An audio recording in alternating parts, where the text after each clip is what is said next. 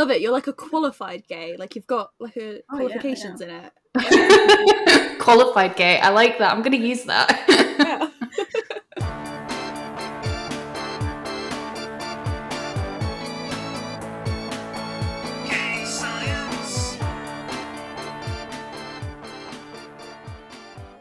Welcome to Something Queer is Happening Here, where we discuss queer subtext in literature and media, because why bury your gays? When you can dig them up. Oh, that was very professional. Right? I like That that. was good. and joining us today for a Halloween extravaganza is queer horror specialist and wonderful friend Lucy. Lucy is the co-host of the Ghoulfriends podcast, and her work on horror and queerness has been published in the Hero Scream anthology. She's also collaborated with Audrey on a guide to uh, for Edgar Allan Poe story, which is uh, coming out on the Audrey app this month. Uh, it's either coming out uh, soon or come out already. We're recording this in advance, and I don't know when the release date is. So um, all that info will be in the show notes when we release. Um, Lucy, do you have anything to add to your introduction? Uh, first of all, thanks for having me. Really excited to be here. But um, yeah, I basically talk about all things queer and horror on the internet, on like the Hear a Scream um, website as well. I've done a couple pieces as well about like gender and horror and being non-binary. Um, I've started doing a couple talks as well. I did a talk at the University of Surrey a couple months ago about queer horror, so I'm trying to do a bit more in that space. But yeah, you can find I'm sure there'll be plugs at the end, but you can find me on all the socials, basically just being a gay disaster and talking about everything ooky spooky. So yeah. I love it. You're like a qualified gay. Like you've got like a Oh, yeah, qualifications in it. Qualified gay. I like that. I'm gonna use that. Yeah. Yeah, sure. so um, at the beginning of episodes where we have guests, we like to ask our guests some questions. Uh, so, first of all, what is your favorite queer subtext ship or character? So this was actually a really difficult question. I decided to keep it to just horror because if I went down the sci-fi or like the fantasy route, we would be here for like four hours because I can I can talk for Scotland. Um, but like a horror film where I really like where it's like kind of like a subtext and it's kind of hinted at is um, Lucia and Anna in Martyrs. Now I will say that Martyrs is more of like an extreme horror. It's a French extremist horror. So it's definitely why I haven't watched Probably. it's definitely not for the faint of heart. Like it is a very gory film and it's about trauma and about PTSD and it's a very philosophical film. But the relationship between those two characters, it is it is very queer. They have like some really tender moments and a couple of like really hard scenes. But the whole point of that relationship is up to the audience to decide if it's queer or if it's just like a really close friendship and it's a trauma bond. And it's just it I don't want to say too much without giving it away because it is a very it is like trigger galore that film, but their their relationship is like it's very sweet and it also kind of reminds me of being queer and growing up as well and the whole being in love with your best friend kind of thing, which I'll probably get onto on some other recommendations. So yeah, those two. If you like extreme horror, if you like things about the meaning of life, then Martyrs is like a really good film. Okay, so what about your favorite canon queer ship or character? So I feel like it has to be Jennifer's body. Like I mentioned this at any given time. I have a Jennifer's body Is it- tattoo. Is it canon or is it subtext? Like, it's really hard to Totally tell. canon. It's cat. It's canon, and I will die on that hill. but again, like Jen- Jennifer and Needy, you know, I mean, Jennifer's bisexual cheerleader that kills kills boys. I mean, how is that not iconic? But again, I really relate to that relationship and like being in love with your best friend. You really relate to being a bisexual cheerleader. You know, so relatable that Jennifer. it, it, I guess, yeah. I mean, I, I wish I, I wish I was, uh, but yeah, it's. I, I really love that film, and it's quite interesting because I saw it on TikTok yesterday. Because all my TikTok stuff's horror, and people are saying that the new horror movie "Bodies, Bodies, Bodies" is like Gen Z's horror film, and then for like boomers, it's like The Exorcist, and for millennials, it's Scream. But I would say for queer millennials, it's Jennifer's Body. Like, it's just it's so iconic, and I remember seeing that in the cinema when I was like 16, 17 and be like, oh, I'm gay. Like this is my gay There's some awakening. feelings here. Yes. One horror movie I will watch and rewatch. Okay, so how about um our favorite category, your favorite queer crack ship? So I had to say I had to Google this. So please tell me if it's right. I sound really old. I didn't know what a crack ship was, but is that just like a really unhinged ship that doesn't Yeah. supposed to make sense? The, the the example that we use, I don't know if you've watched Merlin, but is Uther and Gaius. Oh, okay. yeah. Okay. Right. So I couldn't find any that were horribly. I didn't have a lot a lot enough time to go in the Tumblr archives, but I decided to make my own. And what would be more iconic than the Babadook and Freddy Krueger is a crack ship? That yes. amazing. that might be the best one yet. oh, I'm taking that crown then. That's great. I I want to see the fan art. I I want. I don't know if I I'm can working on it right now. Apple pencils out. I'm drawing right now. I need to see that though. I need that in my life. So now that you've given us a deep insight into your soul, do tell us a little bit more about queer horror. Yeah, so I'm very much going to give like a whistle stop tour of the history of queer horror because like there's so much that you could say, but really it kind of starts off in like German expressionism, so like the 1920s. We should have got chaos. One of here. our team has actually suggested a whole episode on German expressionism. So Yes, you should do it. It's so good. There's so much that you can talk about when it comes to queerness in German expressionism, but probably argued like the first horror film ever is Nosferatu, and the director for it, F.W. Murnau, Murnau, I might be mispronouncing his name, but he was a gay man. He actually moved from Germany to the States because obviously at the time being gay, not a great thing, but you can see a lot of queer subtext in Nosferatu. A lot of the like universal monsters as well. So we had Frankenstein in 1931. That was directed by James Whale, who was an openly gay man at the time. And we had Bride of Frankenstein. And a lot of the universal monsters are queer coded because, you know, I say, like, I say it in the essay in Hear a Scream, Horror in the Closet that I wrote that, you know, these monsters that get like chased with pitchforks. That's how a lot of us as queer people feel, and we're demonized and ostracized just simply for existing and being who we are because these monsters didn't ask to be monsters. You know, they, they just they are just attacked for simply existing, and we can feel that kind of otherization as queer people. And I feel like that's why we gravitate towards them and gravitate to villains as well. Um, and then we kind of move like a little bit from the kind of monsters of like the 30s, the 40s, and the 50s to the Hays Code. So this is like a piece of like film history that I kind of specialize in. So, you know, after kind of pushing the boundaries a little bit in German expressionism, um, Hollywood, well, audiences in the West, especially in the States, didn't like that. So they said to the government, you need to regulate this. So we had the Motion Picture Production Code, which is kind of more commonly known as the Hays Code. And that came in from 1934 to 1968 because they felt like the liberal themes of the 20s were contributing towards debauchery in society. Um, quotation marks, even though you can't see.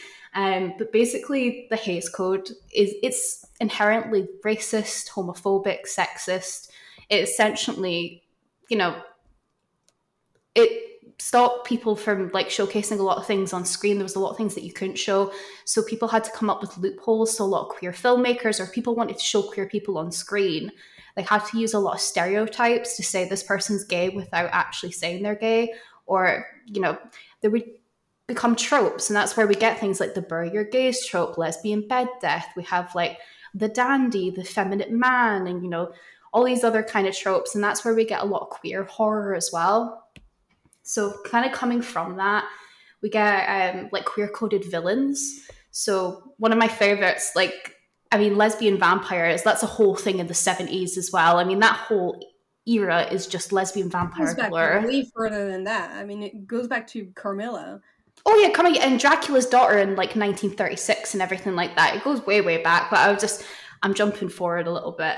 Um, but you also have like Alfred Hitchcock as well during like the 50s and 60s, and he was known for queer coding. I mean, his films they were queer coded and they were full of mummy issues. Like that's that's Hitchcock in a Sounds like a nutshell. good afternoon. yeah.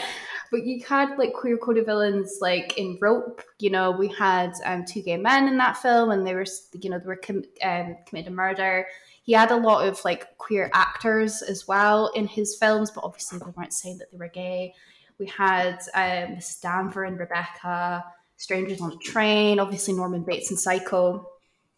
But even sorry, even going back a bit, probably one of my favorite queer coded films is Cat People from the 1930s. It's probably one of my favorite horror films actually because the cinematography is chef's kiss, and it's just basically about a woman who's going through, you know, compulsory heteronormativity and is actually a lesbian, and she's only starting to realize it, and then she becomes a big panther at the end.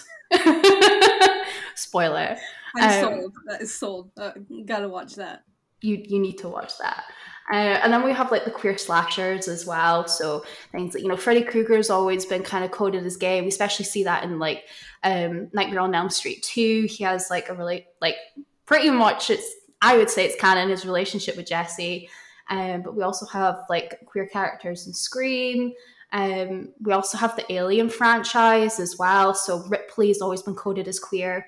I recently spoke about at that conference in Surrey about Ripley being coded as non-binary, and mm. that's something that I'm a piece of research I'm going to be working on in the next couple of months. Oh my god, I would love to hear more about that because I always felt a lot of gender envy from Ripley, and yeah, we'll, we'll bring you back to do an episode about that for sure. Yeah. Please. Yeah, definitely. Yeah, because like I'm still, I'm still kind of like going through it just now. I'm, I'm writing a piece about it, but um, you know, when they did the scripting for Alien, the whole cast of that wasn't gendered because they were focusing on the xenomorph because obviously that's that's inspired by H.R. Giger's work. They were really focused on the xenomorph. So when it came to writing the cast, all of them weren't gendered. Ripley Wood was never originally gendered. And there's a really good book called Men, Women, and Chainsaws by Carol Clover, and it talks about the final girl and um, how kind of the final girl can demolish femininity, can embrace masculinity. And there's been this kind of new wave of rather than saying final girl, saying final subject, because, you know, we do have non binary final characters as well. So there's a lot of talk about Ripley being non binary. So there's definitely something there. And then, like, another iconic character in queer slashers.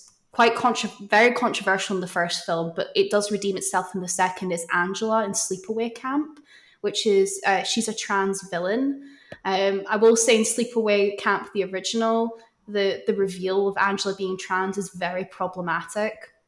But in the second one, a lot of people see it as a bit of a liberation because one thing that we talk about a lot with, um, you know, queer villains or sometimes just like queer female like characters, they're not evil for the sake of being evil because we have like i mean most of the big monsters and serial killers and villains in horror are, are men you know freddy Jason, Michael Myers. There's not really that many women. So Angela's one that's just unapologetically evil and she's an absolute badass. I mean, the amount of bodies she piles up in Sleepaway Camp 2 gives like H.H. H. Holmes a run for his money, honestly. Like it's it's it's incredible. And she's just like a very liberated character by the second film. So I definitely recommend that. And then just kind of last point, because I know I'm babbling on. No, what is like um kind of now we're going through like a horror renaissance. So like, you know, the 70s and 80s were really massive for horror. We had slashers, we had our big franchises coming out like Halloween and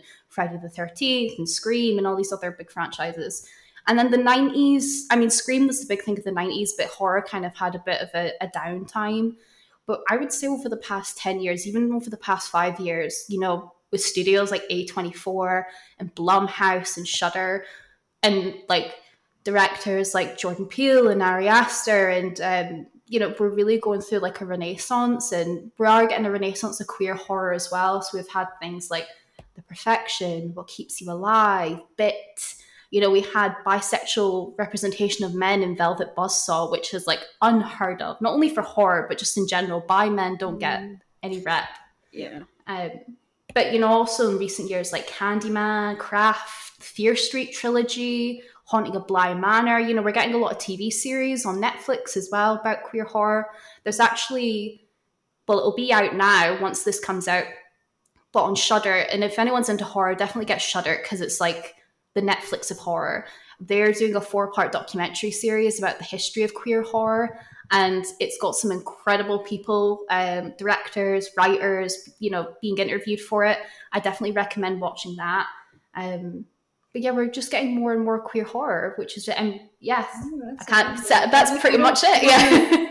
I don't know if it's queer, but I did see the trailer this morning for uh, that um, Jordan Peele and Henry Selick um, new film.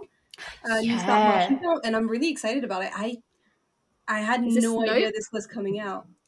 Oh, there's Nope as well. So actually, I was going to mention that. So Nope came out like maybe a month or two ago. I went to see it, and there's a really great character in that because Keke Palmer plays an like a lesbian character in the film, and she's such a strong character in that. Even though she's not the protagonist of it, she's just this out and proud black lesbian, and she's mm-hmm. also like. Um, Keke Palmer's a lesbian as well, just in general, like in, in her day to day life. And she steals the show in that film. She's absolutely hilarious. And her sexuality isn't her defining trait in the film either. She's like, she really holds her own. I'd be really interested if you see Nope, what you think of it, because it is so different from us and Get Out. Like, I didn't know anything going into it. And I know some people, a lot of people either love it or hate it. Like it's that. it's I've one or the other. Hit or miss because people have certain expectations going into um, those movies, and and some of them weren't happy with it. But yeah, I haven't seen any of them, obviously, because I'm a wuss. I think you could you could probably watch Get Out. It's not too too scary. I would say it's a really good film. That's my rant done. yeah, um, and well, I'll probably do more episodes about this, but just to kind of fill in the literature side of it, um, definitely all of the queer coded monsters that you've you've mentioned, um, a lot of them come from literature and um, mostly Gothic and 18th century literature, 19th century, sorry. Uh, and they also come from usually authors that are suspected to have been queer. You know, uh, Mary Shelley, Bram Stoker, almost certainly um, was queer. It has its roots in in literature, and then obviously it carries over to film adaptations as well. So yeah, that's our history of queer horror. And um, next up, uh, Lucy's going to talk about a specific example, which is a bit closer to the format that we usually do. And yeah, I spent this afternoon watching this movie, and it was very fun. I have notes. yeah, so basically, we're talking about you know, two gay vampires that raise a baby together, like dad goals, essentially. uh, when I think of there's a lot of films you can think about with queer horror, but I know how much you like vampires as well, May. So I thought Interview with a Vampire. It's it's I say it's a classic. It's like '90s, early 2000s, but I would still call it a classic. Well, you also uh, you had to pick something that I could handle.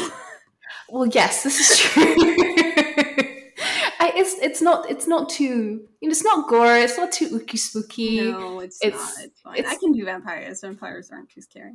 Yeah, um, but essentially we have at the start we have a journalist, which is played by Christian Slater, doing an interview with this very angsty, tortured two hundred year old vampire, uh, played by Brad Pitt. And throughout the narrative of the film, we learn about the life of Louis and the heartache he faces as a vampire. Um, and he he's turned into a vampire by Lestat. And over the course of the film, these two are hella gay. Like the gay yearning is unmatched. Um, you know, essentially, they, to me, they become like a couple of, of sorts, and they turn a girl called Claudia, that's played by um, Kirsten Dunst, and she's only 12 years old when she was in this film. And I have to say, the acting from her at that age is really good. Um, and they essentially raise her as their own daughter. Um, and you know, even like I did, I didn't read all the Anne Rice books, but being the angsty emo child that I was, emo kid, reading Twilight, I did read a bit of Anne Rice, and you know, Lestat is confirmed as queer, like in Queen of the Damned as well, like the Queen of the Damned movie, which like Lestat is the protagonist in that. A lot of people had issues with it because they didn't show Lestat as queer. Because in the book, he has male and female lovers, so he is confirmed as bi. Mm-hmm. Um, so I mean they do definitely play into it here. I mean, even when they have like the feeding scenes together, they're feeding off the same victims, and that's quite an intimate act. And the way they're looking at each other, I mean, it's it's very spicy. in general, the, the way that feeding is portrayed is very sexual, and Mhm. this that is seen feeding on men and women. Yeah, exactly. Anne Rice tends to say that she doesn't, because obviously vampires are very sexualized in, in general. Um, vampires have kind of always been represented as very sexual, queer, polyamorous, which makes sense. I mean, if you're going to live forever, you might as well have fun doing it and break all the social norms. Um, but she doesn't tend to use sex a lot in her books because vampires take pleasure more from feeding. So feeding is kind of seen as sex. Um, but I'm interested to see what the both of you think about this. It's pretty gay, right? It Yeah, so sounds Drew very hasn't- gay. Did you have you seen? No, you haven't seen it, Drew, right? I have done the thing where you know on Tumblr where you've basically watched all of it by watching lots of gifs. yeah. And like every single time when a gift comes up, I'm like, they're fruity. They're so like the way that they look at each other. It's it's Yeah. it's very akin. I mean, Merlin came after, but you know, like the way Merlin and Arthur look at each other. Yeah, yeah. It's it's very similar. Um, Mhm.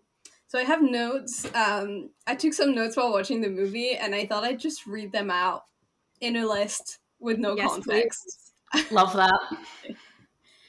They're so fucking gay. That scene where he bites him for the first time and they float up. So camp, so gay. This is the bisexual agenda. Are they having a threesome? Dramatic bitches, both of them. Why are they standing so close to each other? Upset with your boyfriend? Burn the house down. The way he drops the girl into the coffin, I cackled. Uh, that feeling when you try to kill a child and accidentally adopt it. Uh, and that feeling when your ex won't fucking die. I love that. yeah. the, the, dropping the girl in the coffin has nothing to do with the gay, but I just I had I had to note it down because it's so funny. funny. But even like other things, so like you know when Louis is like trying to find out more about like the history of vampires and everything like because at the at the beginning he's grieving as well because he's lost his like wife and kids and stuff. Um, you know he meets this other vampire Armand and his troop of vampires, and you can definitely see that he he's kind of got the hots for him. I mean, Claude, I took a note. Claude even says to him that he wants you as you want him. So it's like, come on, I, like, there's a little bit of there's a Yeah, I little was I was surprised at how like obvious that language was. Like the he wants you. It's wow. The early 2000s were a completely different time, though. I feel like early 2000 stuff was so camp compared to a lot of things that Th- out This now. movie is so camp. I don't remember it being that camp. There is a lot of camp horror from that time. I just recently, it's really bad. I'd seen it once um, years ago and recently watched for Ghoulfriends because it's Lindsay's favorite movie, Death Becomes Her. You should watch that because both of you because it is so camp. It's not. It's, been not on my list. Oh, it's so good. It's Meryl Streep at her finest and Goldie Hawn and yeah, it's amazing. Yeah, I've seen I've seen this uh an extract of the scene where her head turns around and um yeah, it looks really fun in camp. I was really jazzed Lindsay always says like her first horror movies that she watched was Elvira, Addams Family, and Death Becomes Her. And I was like, how did you not know that you were bi there and then? Yeah, I feel like Addams family is the bi agenda too. oh yeah, oh yeah, for sure. Um, some of this is quite interesting as well. I was just looking at like some trivia and things. So the original book for Interview with a Vampire, which is like a massive series, um, it was released in 1976, and Anne Rice was like really hesitant when she wrote it. She actually was originally going to write Louis as a woman because she thought that Hollywood's ingrained homophobia would like stop it from getting like you know Mm. getting getting notoriety. And when they made the film, they were also looking at potentially making Louis a, a woman, and they were actually going to have. They were thinking of having either Anjelica Huston, which would be amazing. I mean, Morticia Addams, hello, um, Yes. or Cher playing a female Cher. Louis. I know Cher, really random choice. it would be a very different film. Yeah, I, am not sure I would have seen as many uh, gifs on Tumblr if it was. Okay, I'm pretty sure the only acting I've seen Cher do is in Mamma Mia 2. Yeah. In those last five minutes of Mamma Mia 2. Spoilers for Mamma Mia 2, I guess. Um, and just to like a little bit of trivia, because like on Ghoulfriends we just do trivia galore. Um, Interview with a Vampire was the first LGBT film and the first vampire film to gross over 100 million at the box office. It did pretty damn well. So, yeah, clap, clap for that. And then we had Queen of the Damned, which was just amazing, but it just wasn't queer. If that was queer, I'd probably prefer it to Interview with a Vampire because, I mean, just the music in that, like Korn and Linkin Park and like all these like nu metal, it's so emo. It's wonderful. I have not seen it and now I want to see see it just for the the emo vibes. Oh, you should. You should. So that's interview. With I don't really have much more to say on that without going really in depth on the plot. But if you haven't watched it, do because yeah, it's just two queer vampires raising a child oh, together. You know, just being vampire dads. Yeah, and I do, I do think you're right. And Kirsten Dunst is really impressive in that movie because she has to play that kind of like eternal child, but she lives for centuries, and so you can see her becoming more hardened and more like a internally an adult as the time goes on and i'm like this this is a this is a child playing this character who becomes like really cruel and it's it's cool i like it yeah it's really hard to play and what i quite like about that and there's a couple other films that touch on this that i'll kind of maybe recommend near the end it's like you know people see immortality as like the most amazing thing ever. And I joke all the time, I hate getting old and like, you know, mm. existential crisis being 28. But, um, you know, be, being a vampire and like not being able to grow up, especially because of how she, the age that she was changed at. Yeah. You know, there's no yeah. other. It's like the same thing being changed in like your 20s or your 30s and being changed as yeah. a child. Yeah. And there's nobody else her age that she can relate to. You know, mm. she's just the only people that she interacts with is Louis Lestat and a couple other vampires like Armand now and again, but she's very much kind of isolated on her own. Yeah, um, they they kind of deal with um, that kind of theme in uh, the Eternals movie with um, I've forgotten her name, but there is a character who is eternally a child and is like really messed up by it because you know she can never have romance, she can never have uh, anything that she wants to have as someone who's lived for millennia. Um, so yeah, it's it's really sad to think about, but it's really great acting for sure. Um, yeah, definitely. And I love the kind of like, yeah, vampire teen rebellion, kill your dad. That's how you do teen rebellion. Yeah, yeah. If you're gonna do it, like go go all out. Yeah. So. Go big or go home. You know, kill your dad. Yeah. well, she can't go home because her mom died in the plague and this that dances with the fucking corpse of her mom. I was like, dude. Oh, yes. People cope in different ways, May. People, yeah. People process trauma in different ways. Well, he's not processing trauma. He doesn't have anything to do with her. He's just having some fun. He's but coping yeah. in different ways. he's so queer coded that I, I wasn't surprised when you said that he was, you know, canon uh, canon queer because yeah, I was like, there's no way, there's no way he's not. You, you can't not, but I refuse to believe any vampires can be straight. Like, yeah. come on. If you're gonna be around forever, like, yeah. What we do in the shadows. I still haven't seen that, you know, I need to. It's very gay. Yeah. Ooh. Like well, everyone's just the, the movie and the series. Yeah, actually, my friends and I have been watching Wellington Paranormal, which is uh, another TV show that's like a spin off of the original What We Do in the Shadows movie, Ooh. and it's about a team of um, cops in in Wellington who have to deal with paranormal stuff, and they're very um, stupid. it's very funny. If you want like a really really bad paranormal film, like found footage one, we did an episode on it with uh, my friend Marina, and it's probably one of my favorite podcast episodes we've done because we're just cackling like witches the entire time. it's called Grave Encounters it is so bad that, that it's good. Amazing. Already, you know when it starts with a when the title is a pun, you already know it's gonna be great. Yeah. it's like, oh, if, if you like this kind of pun, um, it has nothing to do with really with the subject of this, but I have to recommend iZombie because they have some amazing puns. Yes. Oh, I missed that show. Businesses, perfect. Meat butcher shop, shady plots, the, the villain's funeral home. I mean, it's great. It's great.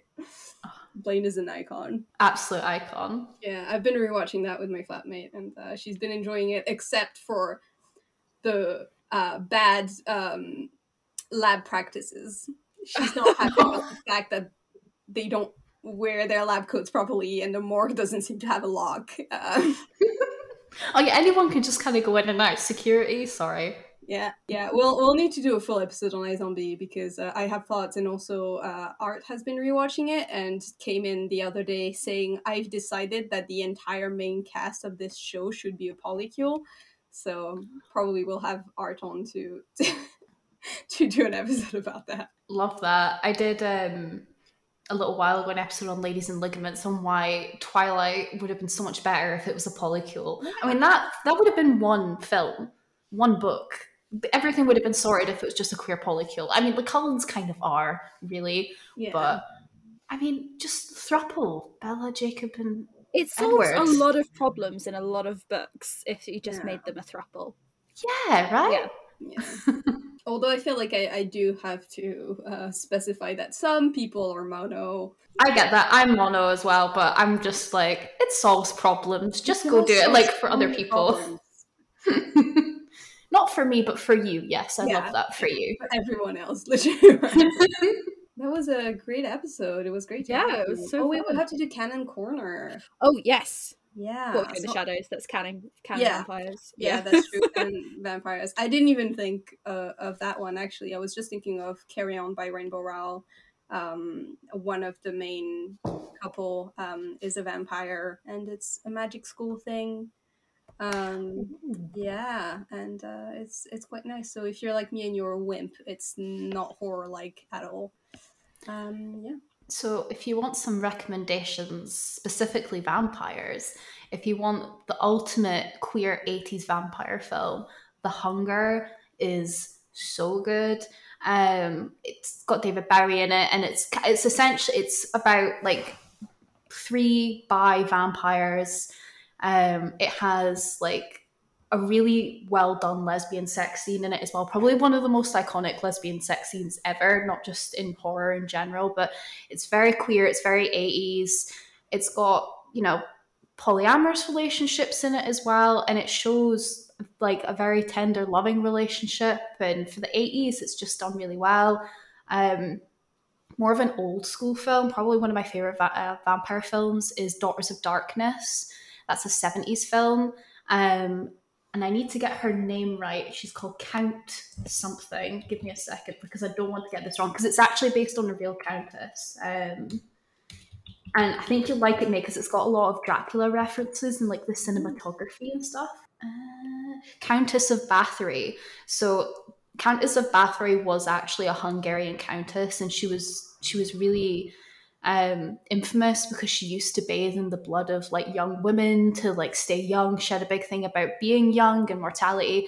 And the Countess of Bathory is based on her, and she's this like she's this vampire, and basically she meets this couple at this like French hotel on the way to their like honeymoon. They've just been married, and she basically seduces them, and she seduces uh, the woman out of them both, and like she's just this femme fatale lesbian and like it's just it's very gothic as well. Um and it's just like a classic vampire film. Countess of Bathory, like even just the the costuming in that film is beautiful. Um and a couple other like vampire films as well. Bit from 2019, I always recommend that. That's a really good modern queer vampire film. It also has um, you know positive representation of trans women. We have a, a, lesbian trans vampire in there. We love to see it. We love to see it. Um, but there's lo- i mean just like from you know dracula's daughter as well. Lots from the 30s lots from the 70s um, yeah i'm trying to see if there's anything else. What else did i put down? Those were my main ones but yeah the hunger. I feel like no, not enough people speak about the hunger. That was really really good from the 80s so if you want 80s vampires that are hella gay and there's like roller skates all over the place and oh, shoulder oh, shoulder yeah. pads and like techno music and it's based in Brooklyn and yeah. Amazing. Go, go watch it. Yeah. I guess the last recommendation that I'll give is if you like uh canon queer people creators and uh and the people specifically in this episode um yeah check out the Edgar Allan Poe stories on on the Audrey app because uh, I work for them. Uh, Lucy did the guide, and Drew did the illustrations. So this is truly a team effort from everyone Yeah. involved. Proper collab. Proper collab. No, it, it's been great for me to be able to commission people that I know that are massively talented to actually do paid work. So it's it's lovely. Okay, um, that's it for us today. Stay queer. Stay queer. yeah, stay queer. Yeah. This podcast is a Knoves Storytelling production. It is produced and edited by May Toudic and hosted by Drew Frankie Victorie and May Toudic. If you want to support us, please recommend us to your friends, follow Knoves on social media, and consider subscribing to our Patreon. All the links will be in the show notes. Thanks for listening.